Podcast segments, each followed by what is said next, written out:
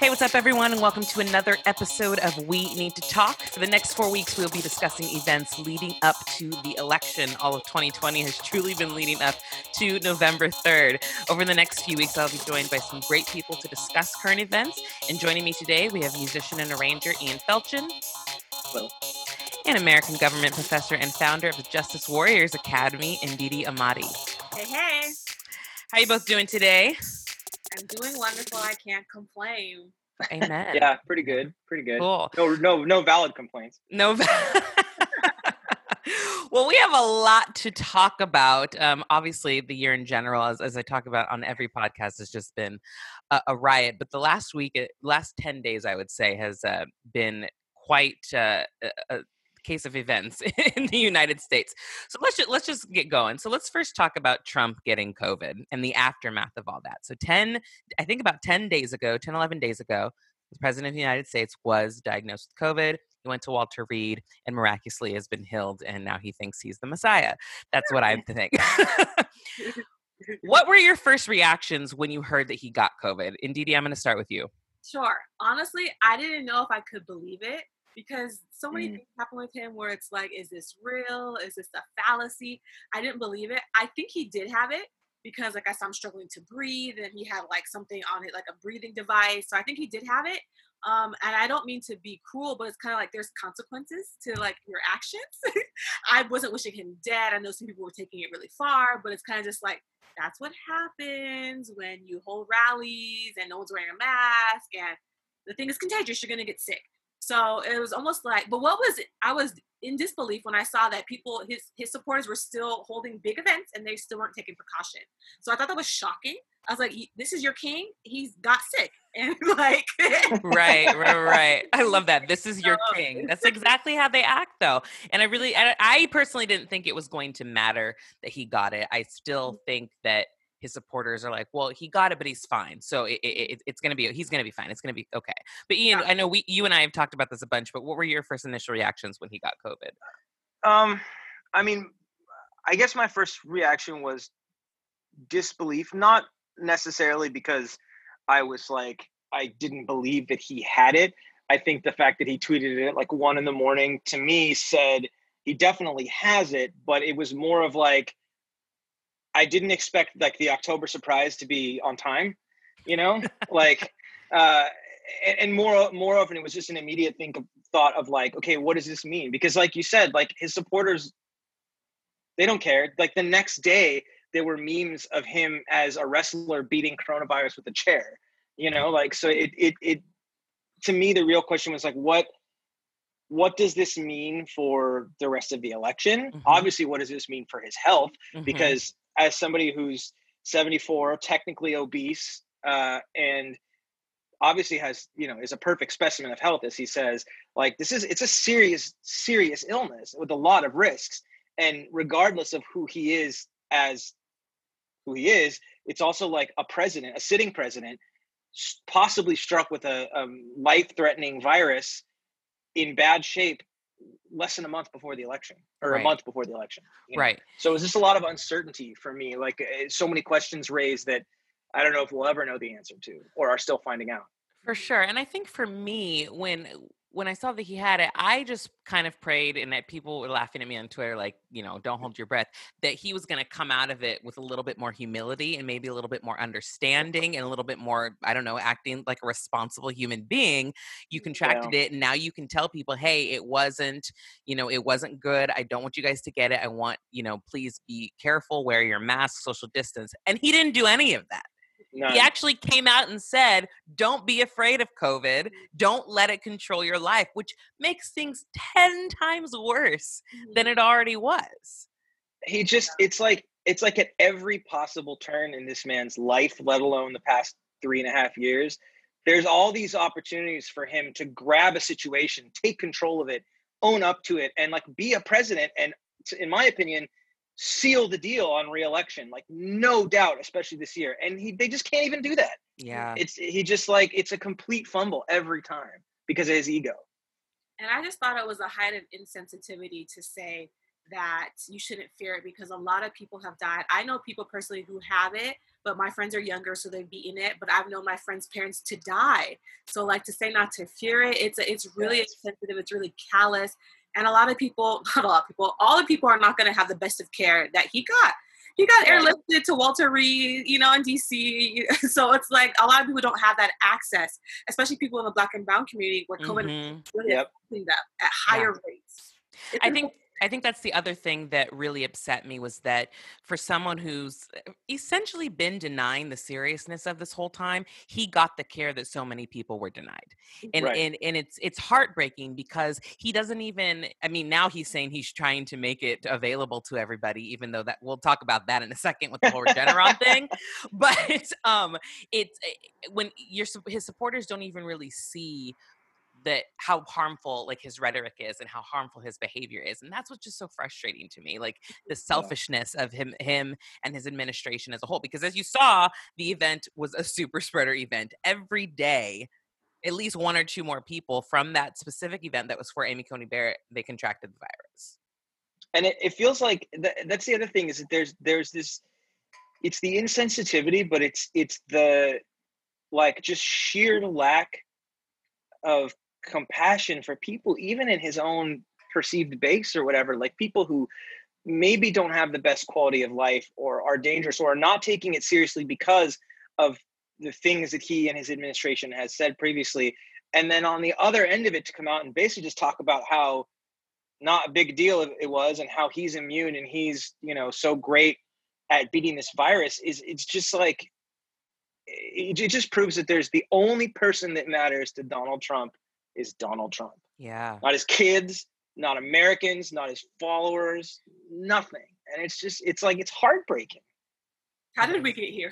I asked yeah. That, oh girl that's that's a whole nother That's a- conver- that's that's a whole other season of this podcast right exactly how did we get here how far back do we need to go Yeah. But so now he's saying, you know, he got this cocktail of antivirals. Uh, and it's Regeneron, and apparently we found out that he has like a stake in it, or uh, I think, Mhm. if I'm not uh, uh, mistaken. But it, it found it very interesting that he wants to give this to everyone for free. But his entire platform basically is anti-socialism. And it's like, do you not realize what you're saying? And of course, his supporters would take it like, oh, Donald Trump is supporting this. They think it's great. You know, they all were on the hydroxychloroquine train. They're going to be on this train as well, but they don't even realize the the irony of him saying this. But like, what were your thoughts, Ndidi? I think that he just wants to be the savior. I think he wants to be the one to have the answer to this thing that we've been struggling with all year. I think a lot of the reason why we haven't passed the stimulus bill is because he wants to swoop in and save everything. I mean, that's a totally different Yeah. subject, but I think Yeah. that's I agree the bottom of everything because he has this, it's beyond pride, it's arrogance. And he just wants to save everything. That's why he wants to give it to people, give it away like like candy. So, leading up to the election, I mean, we have four weeks into the election. What do you kind of see happening with Trump and COVID? And, you know, he's trying to say that he wants a vaccine to come out before, which is like not possible whatsoever. But, Ian, like, what do you see happening in the next four weeks just in regards to COVID with him? Well, I mean, I think I think he's going to say at any opportunity whatever he thinks is going to make himself look the best. I mean, let's set aside whether or not he's still on a steroid that induces mania. Let's set aside if he is still sick or not. But to me, it's like he's going to take every opportunity when he's asked about COVID, and he will, and everyone is. Even Fox News is asking him about it. He's going to do whatever he can to make himself look good. So whether it's saying he's going to give people Regeneron for free, which he certainly doesn't plan to, or I don't think he can, or I also think he's going to start saying that a vaccine is coming, or that he's had it, or he's seen it, or he's going to give it out, whether or not that's even remotely true. Even if by some miracle, I'm just coughing. I'm not. I don't have COVID. This isn't an impression of him on Hannity. No, it, it, I, I do think that he's going to start saying as we get closer, I have a vaccine, it's ready to go. You know, I could see him blaming the Democrats or the deep state for why it's not publicly released, but promising, like, oh, if I win the election, then, you know, November 4th, uh, the vaccine's going to ship. Like, to me, he's going to do whatever he can to make himself look like, Ndidi said, like the savior, like the Yeah. one who's going to protect the country, like he's been saying he's going to for the past five years. Ndidi, what about you? What do you think you're going to see from Trump in the next few weeks? We're gonna see a lot of antics shenanigans, promises. Yeah. It's clown show at this point. I wouldn't put anything past him. Um, I think he's in heavy campaign mode. I know the polls are showing that he's down. Um, so we're gonna see him trying to save himself, pretty much. Yeah. He'll stop at nothing. To it's only about winning. It's really not about doing the job. And I think we've obviously seen that over the last three years. It's never been about being president to all people. It's just about being on top. And if I, I don't know how people can't see that, but of course there are still a lot of people that are blinded by his antics, as you said. I think that's a great word to describe the things that he does. They're just antics. So yeah, we're all gonna obviously be watching him closely. We'll be seeing every single tweet because I ca- I need to stay off of his Twitter, but I it's like almost an addiction for me because I'm like, what did this fool say today? I mm. have to go and see what he tweeted. So we're gonna be watching him. But I want to backtrack a little bit now and talk about the vice presidential debate that happened last week with Kamala Harris and Mike Pence. My initial impression was that um, Kamala did great, and I felt like naturally we're going to be rooting for the side that we're on. But I will say I felt both of them, and Ian and I we have we have a group text that we we talking a lot. It did feel like they were both dodging some questions, and one of the biggest questions I felt that Kamala has been dodging and Biden has been dodging is like if they're going to be doing court packing. And I think that that's something that they do need to address. So, what are your guys' views on court packing or how you think that they should actually answer that question moving forward? quite frankly, I don't know enough in depth about the Supreme Court and the higher levels of the justice system to to really have a definite opinion on court packing itself in, in Mhm. concept and theory. I think from like a gut a gut reaction as a, a, a Democrat and someone who's liberal, the idea of Biden winning after Barrett is is um, confirmed and then Mhm. packing the court with more liberals sounds like a good idea Mm-hmm. but I think also it, despite what Biden will say about they're already packing the courts, the courts, blah blah blah, it does set a precedent because and and something I think that's important. Anytime there's a a game changer or or a, a, a possible plan B that's that's maybe a little bit out there uh, within the realms of government, I think I always think of okay, well if we do this as Democrats, there's nothing to stop the Republicans from doing the exact same thing, and then at what point do we stop trying to one up each other? Um, I do think that they need to answer the question about court packing, and I know that a lot of the response that Biden had in the past couple days is because he doesn't want to play into the Trump campaign's hand to have a statement on that. Yeah. But ultimately, uh, if, from my point of view, I would rather them come out and give an answer, even if that answer ends up being different and there's ways to argue a way that you change your mind Mhm. because sooner or later it becomes less about are they going to do it and more about why are they not answering it Yeah. and that's just that's an issue and a question that i feel like we don't need to get bogged down in when there are so many other serious things to be spoken of in debates and on campaign trails. yeah, it- it doesn't need to be in the spotlight because, like, you're right. There are very, there are more serious issues. I, I think that they shouldn't avoid questions on both sides. I think the American people Yeah. deserve straight up answers. Whatever your intentions are, we should be able to know. I don't think that's such a question to fear. Um, and I don't know why the Republicans are so concerned about them court packing because Donald Trump has filled the Mhm. court system with o- almost 200 federal circuit judges hmm conservative side. And then if you guys paid attention to the vice president vice presidential debate, Pence said that he was going to fill the court with all conservatives. And That that was their plan. So if they're saying their Yeah. plan, I don't see why Biden and Harris should be afraid to say what their plan is. And another thing I think that should happen, I don't think we should be so partisan in regards to our judges. I think we need to Mhm. be the most qualified. It shouldn't just be, well, they're Democrats, so we're going to fill fill the court with that. I don't think that that's the way we should go on either side. Let's just pick who's the most qualified. Yeah. That's Yeah. that's yes, hundred percent yes. I read I read some interesting things about like there are a couple deep dives on Amy Coney Barrett, and I'm I'm not saying that I am thrilled that she's going to be confirmed, but I think uh, you know the best thing that we can do is if she gets confirmed is hold her accountable to the words that she's saying where she's going to you know rule on the side of the law not on her opinions. And whether or not that's true it plays into the most qualified thing where we it the partisanship in the justice system especially at such a high level let alone all the lower courts all it does is reinforce itself and the more that we're worried about republican jur- uh, judges the more they're worried about democratic judges and back Yeah. and forth and and, Yeah. and at what point does that it's not even a court anymore it's just a bunch of opinions Right. it's not the, got nothing to do with the law or reading the law or interpreting the law it's, It's just about one upping each other. yeah exactly Yeah. Yeah, and nobody is is served well with that mindset. Um, what are your other impressions with the uh, vice presidential debate? Were there specific answers that you really enjoyed? Were there questions that you wish were answered more? Let me tell you, I was tickled. I went to Howard University. I'm a little bit biased to Senator Kamala Harris. I love seeing her on that stage. I'll leave that there. I think she handled herself well. Um, I would have to say it was so much better to watch this debate than the presidential debate because that one was like going to the dentist and getting a root canal. that. So um, what really disturbed me was when Pence couldn't answer a couple of questions. He didn't answer the question to my satisfaction in regards to white nationalism and supremacy. And he didn't answer if he was going to be able to, him and Trump are going to be able to step back if they do not win. Mm-hmm. Um, I didn't like his response to uh, criminal justice system. He said something along the lines as, "I can't believe that we're still talking about how we have systemic racism in our nation." I might be paraphrasing, but he said something to that effect, and I was quite shocked. And then he kind of pivoted to focusing on like the the rioters and the looters and all of that stuff, and now you want to talk about systemic racism. And yeah. I, I, was shocked. I was like, "This country was built on racism. How can you not see that?" yeah, I yeah. want it to be around, but it's here.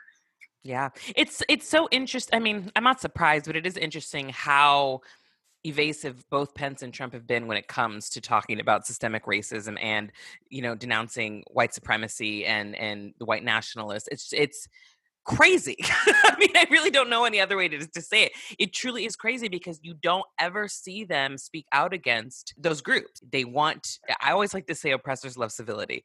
And that's exactly how they're acting. Yep. And it's, yep. um, I, I, mean, they're obviously pandering to their base because the base loves to hear that BLM and then the people that are rioting are the ones causing all these issues without actually looking at the reason why those situations are happening. But mm-hmm. if you're going to say that you're going to be a, a, representative for all people, then you do truly need to to be a president for all people. Um, I would say a couple things. First of all, and uh, listen, before I even say this, obviously the two of you have much more direct encounters with this than me but it was so fucking infuriating to watch what was happening and know that Kamala and to a lesser extent Susan Page couldn't really speak up or take control for fear of being labeled a nasty woman or angry black woman or whatever. Mm-hmm, and, mm-hmm. and that's all I'll say because obviously, you know, I'm I'm as a white straight white male, I'm not the person to really speak to that. But my God, was it it was horrible. And and and as the father of a daughter, knowing that even as a you know white woman when she grows up she will still likely encounter some of that is fucking drives me crazy. Mm-hmm. anyways tied into that though it was listen Kamala was great. I think she handled herself handled herself well. She maybe evaded more questions or took too long to answer some questions directly than i would have preferred. A lot of mm-hmm. times it, it would seem like she was off on a path but she would tie it back which was great. Um, i think unfortunately Pence was literally just like trying to real time reinterpret Trump campaign bullet points into answers and then like seal it with a creepy white middle class smile afterwards. Uh, unfortunately, he's just creepy, so it, I don't think it really worked. But he is, you know, my husband. My husband was like, Mike Pence just looks like he drinks a glass of milk, and it made it like made me feel so uncomfortable. it, it looks like he drinks a glass of milk with every meal, like eggs, bacon, and milk. A, oh. a cheeseburger, fries, and milk, like a, you know, Chinese food. Not that he probably eats Chinese food and milk. Like it's it, he's just he's just like weird and smarmy. Yeah, you yeah. know, I'm sure his kids love him and his family loves him and stuff, but especially in his role now, it really the entire thing felt disingenuous. Especially the like how dare you ask about white supremacy because the president's you know son-in-law and grandchildren are jewish? Like dude come on. Right. Like that's right. why you ask about it. Like it's just it's just this like sickening like almost like willful display of hey look at me. I don't have to really be held accountable to all this stuff because i'm the vice president and you know facts don't matter or anything. Right. Right. Um, i do i do really wish that you know, regardless of what I said first, I wish that Susan Page would have been able to control it a little bit more. Obviously, it's it's a big task, and I do think she did a lot better than than some people are saying. Um, I think it's just it's weird, like you said, it, it felt so much better, Ndidi, to watch this debate compared to the garbage fire that we saw a couple weeks ago.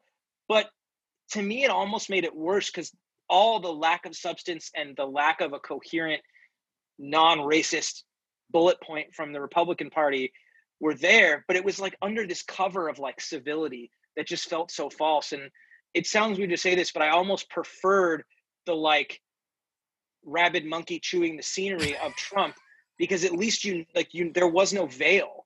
You know right. I mean? There's no You filter whatsoever. Yeah. Yeah, yeah, yeah. Pence feels like the ultimate gaslighter because it's like he's Right. smiling in your face. Well, I was like, he's saying the same trash. He's just saying it with his Right. mouth and soft hair. And That's and he's ca- exactly he's calm, cool, collected, but it's mm-hmm. still evil. same It's true. thing. It's true. I will I will say though, as an addendum to my first point, Kamala may not have vocally taken control, but her facial expressions were like that. If I, I I guarantee you, when he looked at her when when she was doing that, he instantly flashed back to like getting in trouble as a kid because that was like She was like, you sir. do something Yeah. you do something wrong and your mother pu- pulls you into like the living room or the principal or something like that and doesn't have to say a word it's just the facial expression it Yeah. was gold Yeah. So now we, you know, we we're going to have a second presidential debate, but it has been canceled. Right. And I'm not surprised by that at all. I actually had a feeling that Trump was not going to want to do a second one anyway. But was it this one was officially canceled by the commission though, right? Not him. i think Yeah. so yeah yeah Well, because Trump got coronavirus, they wanted to make it virtual, and he was like, "I don't want it to be virtual. I want it to be in person." No, that's not going to happen. Right. So then It was canceled like a kindergarten fight. i love that he was like he was like well i don't want it i don't want it to be virtual because then they can cut me off whenever they want They can actually Like- mute your mic. Yeah. well, that's a shame because I actually was uh, even I was going to suffer through the next one. That first one it did wear me out. I was actually exhausted after watching Yeah. it. But I yeah, I I really do have to give props to Kamala because it it takes a lot as a black woman to have to sit there and the I, I was telling somebody like the emotional olympics that you have to go through in your head as a black woman being like okay i want to say this but i can't say it just like this otherwise i sound like this so i need to word it this way but i have to make sure that i get this point across. Like she handled herself so so well and i don't mm-hmm. think people really did give her enough credit to be honest yeah Very Yeah. even killed. When he got under her skin, she smiled and made a face. yes that's, Yeah. that's about it, you know. And I think the other thing that she really showed is that because you know, God bless Biden, but he is old as dirt. Let's just be honest. If, if I mean, he is. If God forsake anything happened to him or he wasn't able to continue, I think she did show that she absolutely could lead this country Absolutely. by Yes, the way that she presented herself. And Absolutely. I think that's kind of what was the plan in the first place Mhm. in in choosing her. You know, with with her with her record and you know her the time that she spent in government, she completely is more than qualified. So I I. I I do, even though she does come with a little bit of red tape, and you know we can talk about that in a second. But I, I, I understand why why she was chosen. Um. Yeah, And I'm glad because when she first ran for president, people weren't really behind her. I was behind her because I have my reasons, but I think people are starting to come around and say, like, this is why she ran for president. She knew that she can handle this. She knew that she was a good politician and she can carry herself with poise. And she's very intelligent and very sharp. And you can't just, she's not a doormat. hmm So hmm People Right. are starting to see, like, this is why she ran for president. Exactly. When she first came out. Exactly. So, as we're looking at the Biden and Harris campaign, what do you think the positives have been, and what do you think that they've shown that they're going to accomplish, and you truly do believe, or what do you think that they're kind of lacking? Because I know there are a lot of specifically Black Americans that aren't 100% sold because of their past records, but I also know there there are some people that say, you know, I don't know what their plan is for this, or I don't know what their plan is for this. So, what what do you think the positives have been in their campaign so far? I think, well, I think a lot of people should go to Biden's website. He has a Yeah. very clear plan for Black Americans, this segment of the population, this, and it's very, very detailed. It's laid out. I like to see. I think people should start with that if they're confused about what does he stand for. Same thing with Trump. If people are on the fence or whatever, they should compare plans. Um, I think that what has been lacking, Biden has had some snafus with the way that he has talking, spoken. to people. If you know right. something, You're not black. I'm like, sir, you're not black either. So you he's had some snafus, and at that time he didn't have a vice presidential a person running with him. So I was like, he needs to pick somebody quick to keep him in line with some of the things that Yeah. he said. Mhm. Um, both of their records are in question, but the thing I think people need to realize that politicians evolve and they change. Yes. A lot of Yeah. people, Barack Obama, that was their favorite president ever in life. He's changed on some of his policy positions. He's changed and they love him. So like I think we have to give people room to evolve and grow and look at what they've done recently. Um, yes, Kamala was a prosecutor and people have issues with that, but as I'm from California, you guys all are. She's our senator. I think she's done a really good job as a senator. I, I do. Yeah. I think they champion things that I care for. So I think people need to like keep those things in mind. Yeah, I mean, I, I really agree. I think I think a, a, a great place. uh, This this race is really interesting to me, and all all presidential races are like this, but this one especially, where it seems like the policy substance comes from texts and websites, not text messages, like text, like written text. It's not said as much maybe as in other races because I think so much about the vocal uh, part of the campaign and the statements and the sound bites are all more about we're not going to be what's happening now, which I think is appropriate because they need to show that they're going to be different and that this is not going to be, you know, either a rehash of the last four years, which no way it would be, um, or your average typical, you know, Democrat, whatever people think is stereotypical Democratic uh, administration. Um, whereas the, the policy substance, a lot of times I find myself going to his website to either answer questions people have asked me or things that I want to know about. Um, and I I think I actually think that's strong if enough people do it because it's so easy in today's world to try to not try to to get caught up in the 24 hour news twitter news you know all these little quotes small little pieces of information that a lot of times are really just actual quotes or sound bites from the candidates themselves or answers to questions that they were posed. Um, and in that kind of environment i think it's really hard to put like definite policy through. So one of the things i think they've handled well is being able to kind of juggle both of those things and be really good with social media and marketing. Like the thing with the fly, as much as I'm tired of hearing about the fly from the presidential debate, like before the ba- debate was over, they were selling fly swatters. Yeah. You know what I mean? Like, and it's it's that kind of thing, and, and making little funny tweets and and and promotional things that stick in people's mind. And theoretically, once you have that in your mind and you want to learn more, if you're still undecided somehow, um, you you then go to the website and seek out the information. I think I really like what you said, uh, Ndidi, about allowing politicians to evolve Yes. Yes. because I think in in and this is a larger conversation about cancel culture and all that, but I Mm. think as humans, like we all we always uh, hopefully learn from our mistakes and learn from our experiences, if nothing else. And trying to hold somebody permanently accountable to a detrimental level from something that they may have done 5 10 20 years ago that has since been eclipsed or at least apologized for or at least they've tried to learn more and and and maybe do something a little different is just it's just there's just no way to to exist and no way we can expect especially politicians um to live in that environment. So i i really like that idea of like you know they may have done this in the past with their records but that doesn't mean that they're going to a do the same now or not be different now For sure. And I completely agree with that. But I think one of the things, and I think we just see this with public figures in general, is that there isn't this humility to come forward and say, you know what? yes yes I did this in the past, but I'm I, I've learned from it, and I wouldn't do this again. And I wish we saw more of that because I think 100% I would hope I'm the type of person that would be forgiving for that. Be like, you know what? You learned from your mistakes. Your trajectory in your life over the last five years has shown that you've made a change. Yeah. It's Right. you're absolved. But a lot of people just don't do that, and I really wish, specifically with politicians, that we would have more people coming forward in that way. Great point. That would help a lot of people. That's- We're yeah. just looking for authenticity and someone who's genuine and someone who thinks that will champion our voice. But if you can't make own up to your mistakes and you're supposed to be a leader, it, it does look bad on you. yeah Right. and, right. and I, I think that's great because if you in order to be authentic you have to be like genuinely a human being like the rest of everybody else you know and and Yeah. that's i I, I think if we saw more politicians doing that Mhm.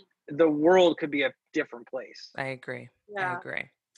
Uh, Well, speaking of not being genuine, I'm going to move on to Candace Owens. Uh, now, I'm not one to want to throw another black woman under the bus. However, this woman is writing my last nerve. Okay. I let, let me say, I do think Candace is actually incredibly intelligent. I do, but I think that intellect is being put towards the wrong agenda. So if you don't know what Blexit is, Blexit is her nonprofit organization that she's created in order to help Black people exit from the Democratic Party and move to the Republican Party. Now, granted, the Republican if the Republican Party were what the Republican Party was, you know, when John McCain was running, when Mitt Romney was running, fine. You know, I'm sure there actually would be a lot of more of black Republicans if they weren't so outward with their racism. But mm-hmm. what the Republican Party is now and what Trump has turned it into, I not even just black people, I can't for the life of me imagine anybody wanting to be a part of this. Seriously. Party. But uh, Ndidi, as a black woman, you know, what are your views on Candace Owens? Candace Owens, I don't think that she would describe herself as a black woman. I hmm. don't think that she identifies with the black community. okay. Clout chasing. I yeah. think that her beliefs are really not hers, to be yeah. quite honest. Um, she's shocking to me. She's appalling. Um, the whole Blexit thing doesn't make any sense. It's like, what are you offering? It's like, if there's going to be a barter system, if we're leaving the Democratic Party, and this is like first of all, it's a generalization that all black people are in the Democratic Party, mm-hmm. Republican Party. What are you offering? What is so better over there that we're not getting where, where we currently are? How are you championing our voice? Because you're not doing it on either side. Mm-hmm. So Candace Owens, to me, I don't even like speaking her name. hey, I, I'm with you on it.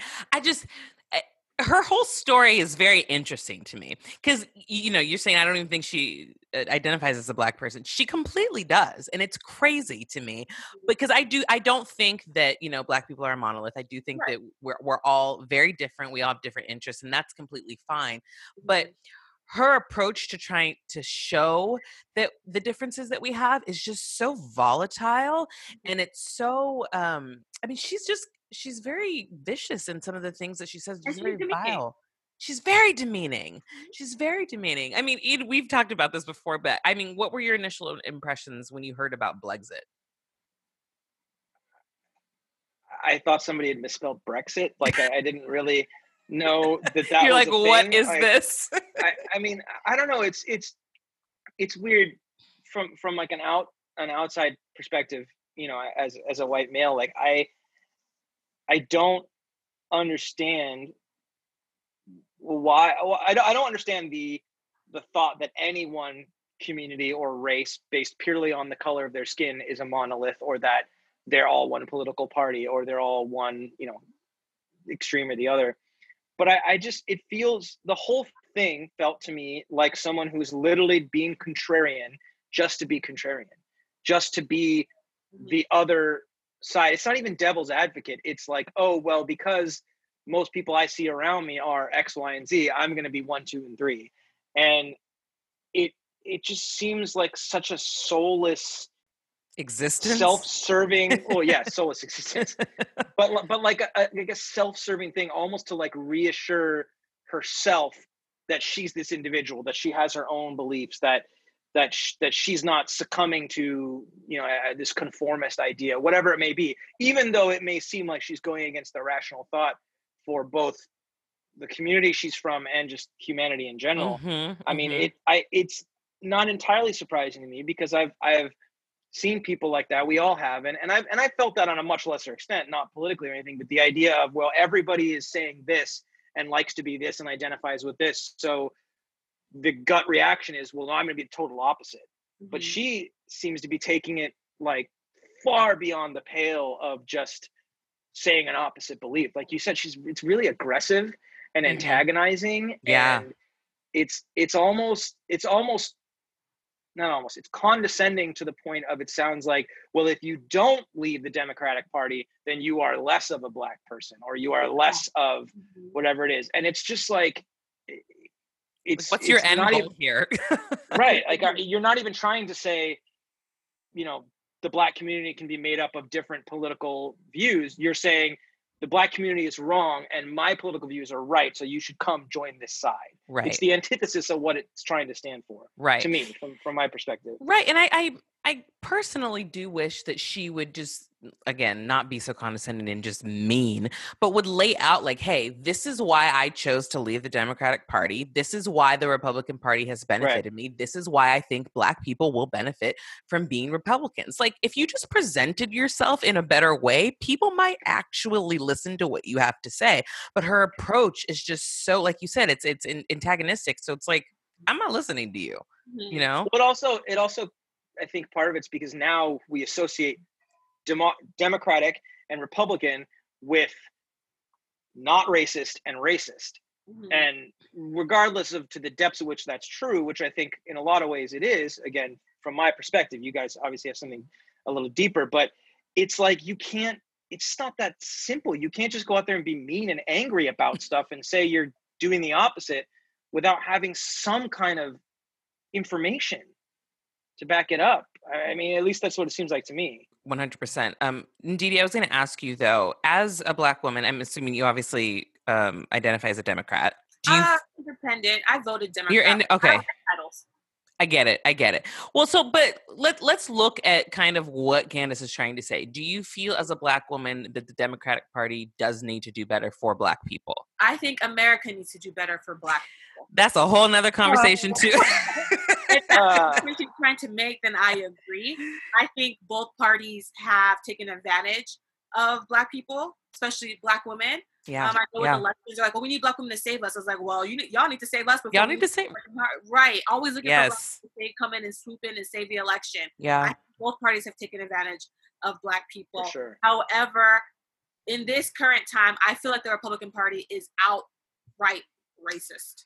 So I, I cannot get down with that. And yeah. I was never that type of person to be like, oh, I'm anti Republican, I'm anti this. I don't even think Trump's a Republican. I think that he wanted to run with the party who would mm-hmm. accept him for what he, he would he would have ran as an independent if he thought it would benefit him more. Yeah. Yeah. So it's, it's not even I'm anti-Trump. It's not even like I'm anti-Republican. But this Republican Party right now, basura, trash.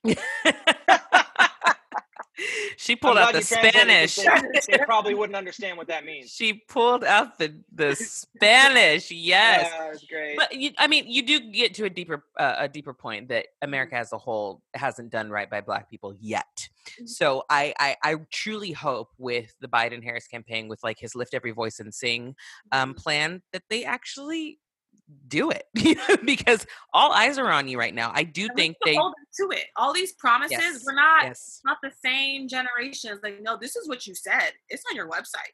It's all about holding them accountable. You out like we're not. It's not a game anymore it's all about holding them accountable. And that's the other thing. Look, when we go back to the whole cancel culture thing and people having issues with Biden and Harris, it's like, no, you don't give up now. This eh, after they're right. voted in, that is when you start to do all of the work. That is when you mm-hmm. start to push them. You you keep the pressure on them because you have to hold people accountable. Otherwise, they actually won't ever learn or make any changes. Well, and there, I think there's a, a such a big difference that we as a society miss between saying something you did offends me or something you did wronged me or I take issue with it, I want to voice that complaint and and address how it can be changed or or or move or how we can move forward. There's a difference between that and like something you did angers me, so I don't care about you. I'm never gonna support you. I, you know, I don't want you to be in the public eye at all.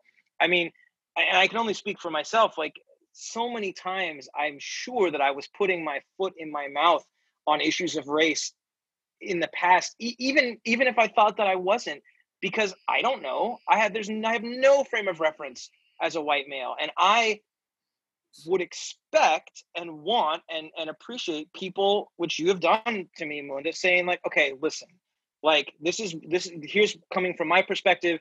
Shut up for a second.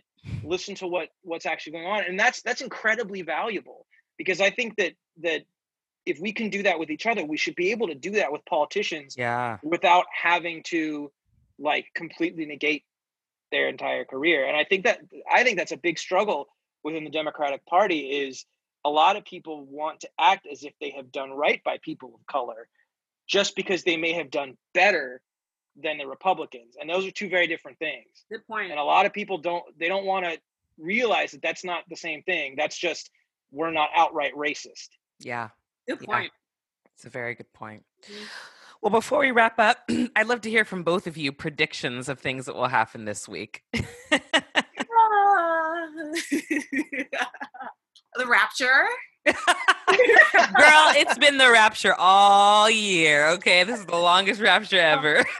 There's a lot of there's a lot of filler episodes in this rapture. I can't even predict anymore. At this point, I you know, I don't know. I'm just holding on to my edges. I don't know what's going to happen in this week. We never know. Every every every week, every day, honestly, is just a, a new episode. I want this uh, this series finale to happen already. But Ian, do you have any predictions? Like, can I predict what I would like to see? Yes, absolutely. Yeah. To get their act together and pass a stimulus bill that's going to help Americans. That's what I would like to see this week. That would be great. I that agree. Would be great. I unfortunately don't think that's going to happen. That's Yeah. part of I don't prediction. think so either. um, and, and- but but I I my prediction in that will be that there will just be further squabbling because clearly the president thought he was being strong by saying, or he was on drugs, that by saying that no, the stimulus stru- talks are over, and then the markets tanked and he freaked out. So he wants to be the one to say, I orchestrated the stimulus bill that saved America.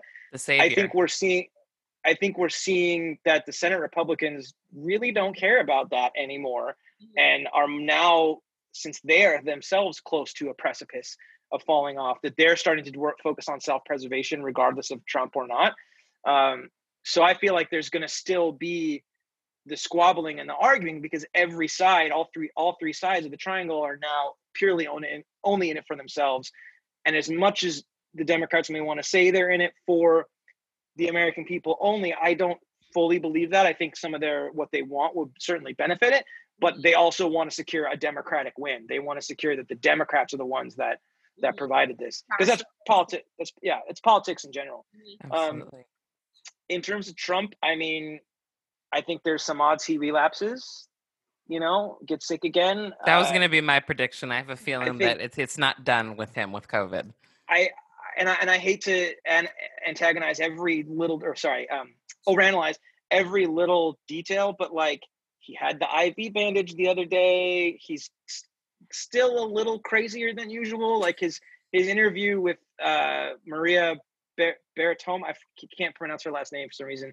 Uh, this morning on Fox News was like crazy again. Like Biden wants to get rid of your cars Yeah. she asked him she asked him about UFOs and he's like, "Oh, I just heard about that 2 days ago. I'm going to look into it." Like just I, I feel like there's something still going on with him that's not just he sees bad poll numbers and was feeling sick. I think there's still some some kind of long-lasting effect. hmm So maybe he gets sicker. I mean, I think the reality is though like we don't know. There's no way to predict what's going to happen Right. Right. Right. he, he could release oh I, I can predict one thing uh, he's going to ruin the clinton campaign this year by releasing all those emails Which brings me to a point. Hillary Clinton is not running. People need to stop Oh, bringing her God. up. They're obsessed with Hillary. All right. and, Well, and did no, go ahead. go ahead. say, you notice how like he keeps going on and on about it and then like bill barr has to kind of be like uh yeah well it may not be ready by the ele-. like clearly there's like nothing there or if there is it's it's not about biden or obama or even hillary it's about like lower level people Yeah. you know Yeah. anyways Well, the road to the election is going to be a very long one over these next few weeks. but I'm glad to have you guys joining me. So, Ndidi and Ian will be back next week. And then two more weeks, we'll have Drexel Heard joining us. Make sure you're subscribing to We Need to Talk on Apple Podcasts, YouTube, and Facebook. And we'll talk to you again next week. Bye.